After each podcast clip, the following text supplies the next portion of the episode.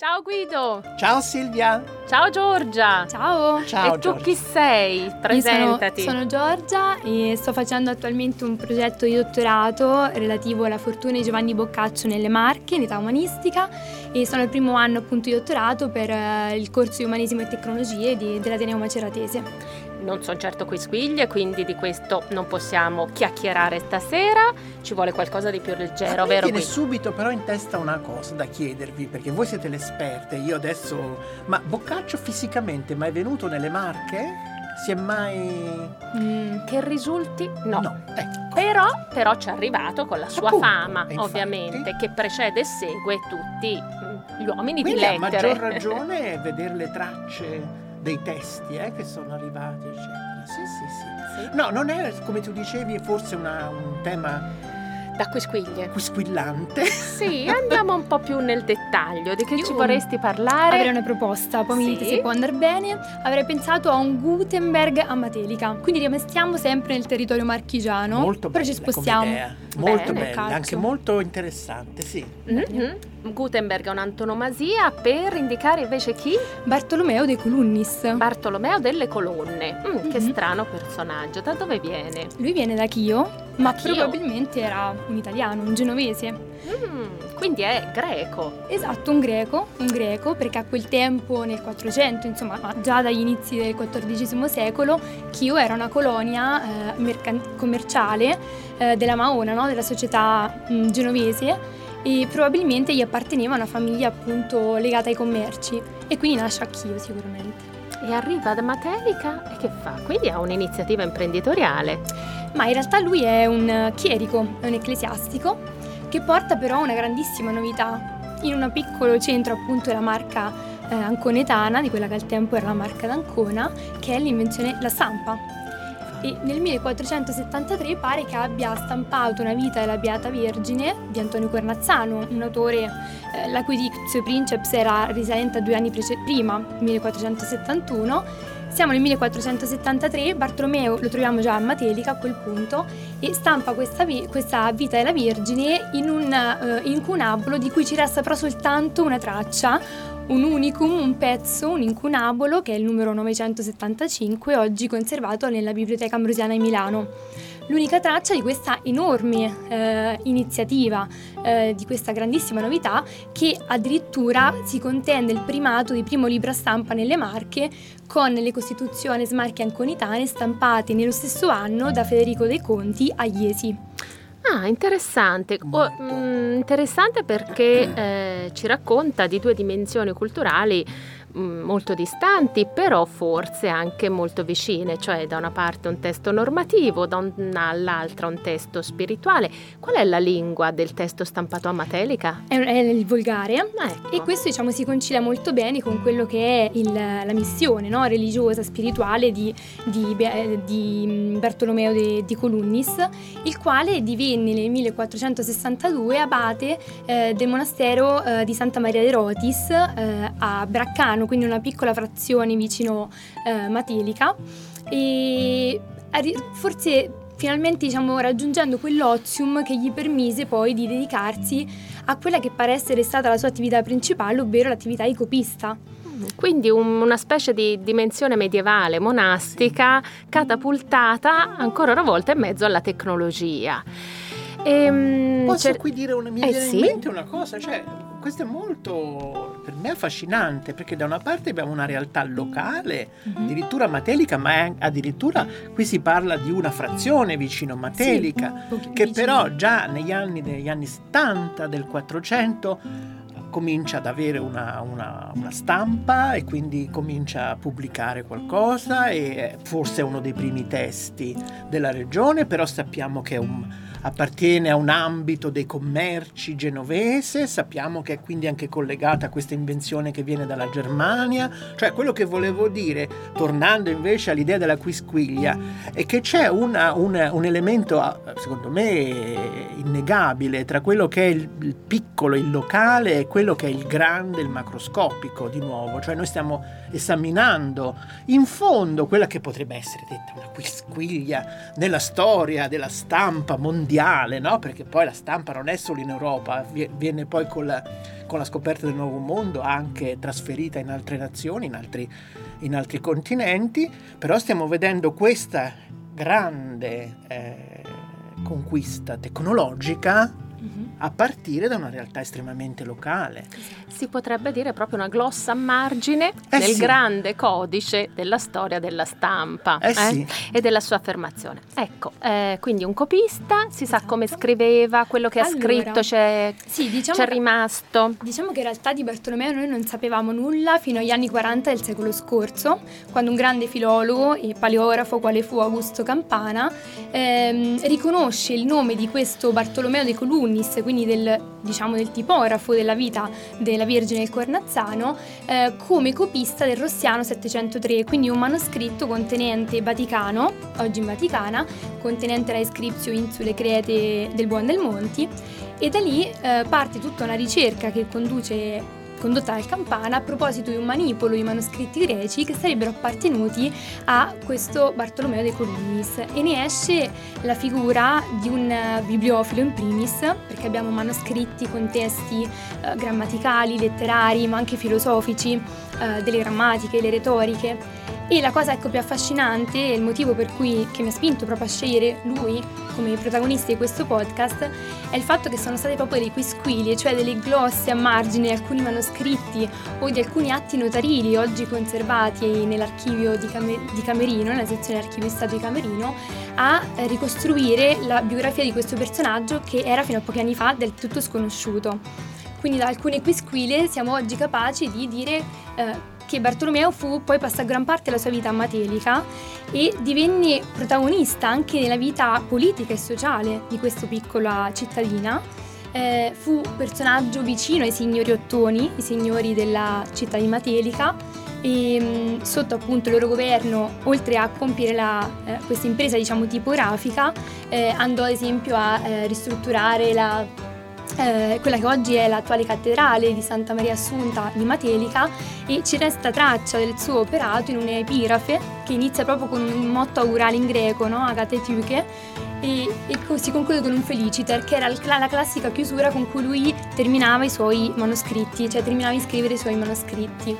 E... Che è una chiusa questa anche abbastanza tradizionale, mentre Agate Tyche è proprio il saluto tipico di Ciriaco d'Ancona, eh? diventa proprio una sorta di spraghis e se mettiamo insieme il mare, le isole, eh, fra il, questo personaggio, Bartolomeo de Columnis e Ciriaco d'Ancona, forse eh, delle, eh, delle, linee di congiunzione ci sono. Mi chiedo anche se ci siano nella scrittura, tu sai Guido che la scrittura di Ciriaco d'Ancona è famosa per essere stata veramente molto strana, eh, quasi irrazionale rispetto al canone, eh, la si definisce antiquaria ma in realtà non c'è una definizione. C'è un modello. Per, no, non esiste alcun modello, si dice eh, all'antica sì, ma eh, con l'estro e la creatività eh, di Ciriaco d'Ancona. C'è qualche affinità eh, fra la scrittura del, di Bartolomeo e questi esperimenti?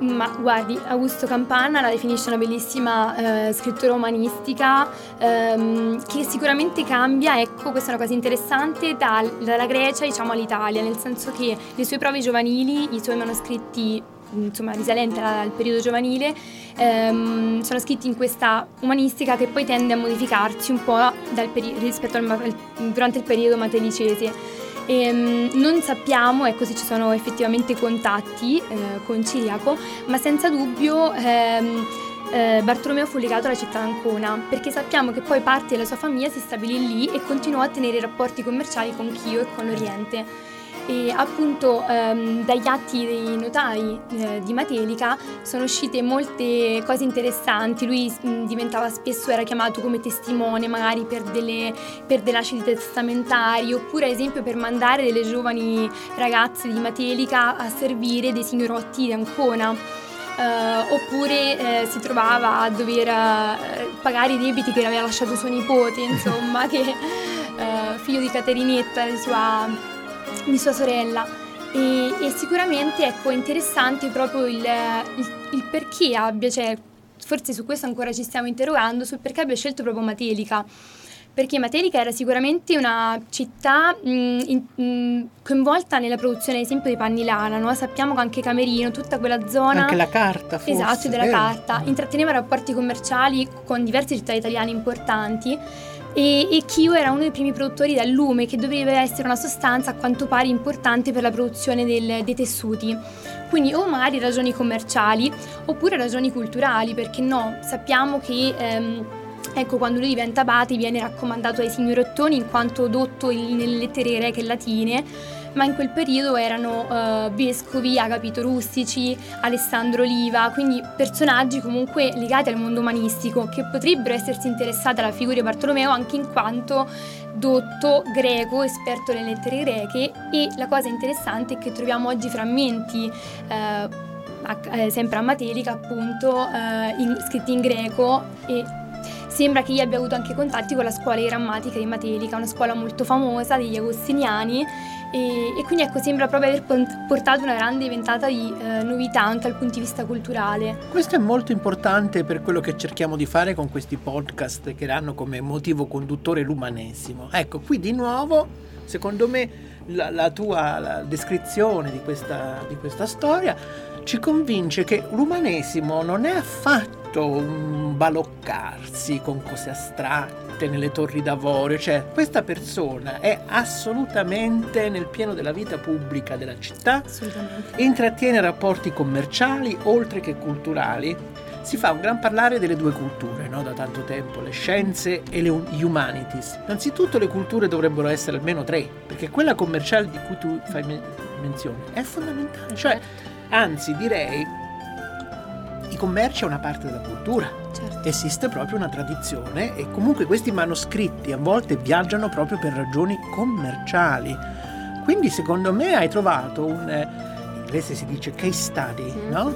uno studio che combina benissimo queste tre dimensioni che è quella economica, quella politico-pubblica e quella culturale che non sono assolutamente inscindibili. E secondo me la ragione, la, come dire, la, il grande merito dell'umanesimo moderno è proprio questo, di aver portato davvero queste dimensioni in primo piano e di far far vedere, far, fa, aver fatto vedere proprio come il sapere, la conoscenza anche delle lingue che sembrerebbero più astruse come il greco, in realtà contribuiscono moltissimo al progresso eh, del benessere e della, e della, della pace puli, pubblica. Assolutamente, assolutamente.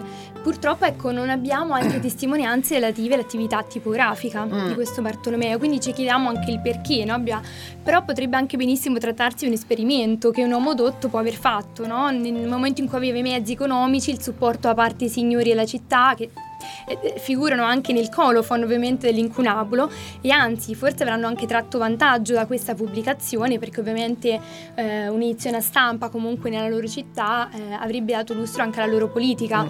mettendola al pari di quelli tanti altri signori del territorio, i Lavarano, i Montefeltro Ehm, sì, ehm, mi vengono alcune considerazioni da fare anche per eh, chiudere questa chiacchierata. Mm-hmm. Innanzitutto, que- la rarità dell'incunabolo, mm-hmm. eh, il fatto che sia ah, oggi l'unico esemplare conosciuto a Milano, eh, mm-hmm. ci ricorda che i libri eh, hanno le gambe, eh, cioè hanno le gambe e le mani di chi li porta in giro. Mm-hmm. Eh, questa rarità mi chiedo se sia un accidente o meno, potrebbe anche non esserlo, perché eh, questo episodio potrebbe anche raccontarci la storia di quello che oggi potremmo chiamare una specie di print on demand, cioè mm. di quell'esperimento sono state stampate quelle poche copie che servivano esatto. eh, di uso, ecco, esatto. eh, senza, eh, provando appunto, sperimentando qualcosa che però era appunto necessario in quel contesto. E poi molto interessante una riflessione complessiva, cioè eh, la biografia, il percorso anche storico, oltre che letterario, intellettuale, di tanti eh, personaggi si ricostruisce attraverso proprio le quisquiglie, cioè attraverso frammenti della nostra esistenza, perché eh, con buona pace eh, degli storici ufficiali o degli scrittori di poesia epica, la vita di tutti noi si fa a pezzi, cioè non è un continuum, ma è fatta di pezzi, di frammenti credo che un tratto distintivo della parabola umanistica sia stata proprio quella che io chiamo spesso la poetica del frammento, cioè ricucire, rimettere insieme i pezzi, e guarda caso è anche il principio che sta alla base di, questo, di questa nostra idea delle chiacchierate, rimettere insieme i pezzi e vedere, eh, a seconda della modalità dell'ordine che gli diamo, perché i pezzi della vita mica vengono sempre fuori in ordine infatti, infatti, logico, spesso vengono fuori in ordine sparso, anche quando si fa ricerca le cose vengono fuori in ordine certo. sparso. E allora anche eh, l'impegno profuso nel tentare invece di ricostruire un possibile collage dà eh, senso anche a quello, a quello che facciamo. Quindi ehm, aggiungerei anche sì. che a volte questa ricostruzione viene resa anche difficile dal contesto storico no, in cui ci troviamo. Eh, faccio per esempio riferimento ai frammenti in greco che sono attualmente conservati nell'archivio diocesano di Matelica. Eh, purtroppo l'archivio è attualmente terremotato, quindi ecco. non è ecco. accessibile e questo rende ovviamente difficile anche il lavoro dei ricercatori.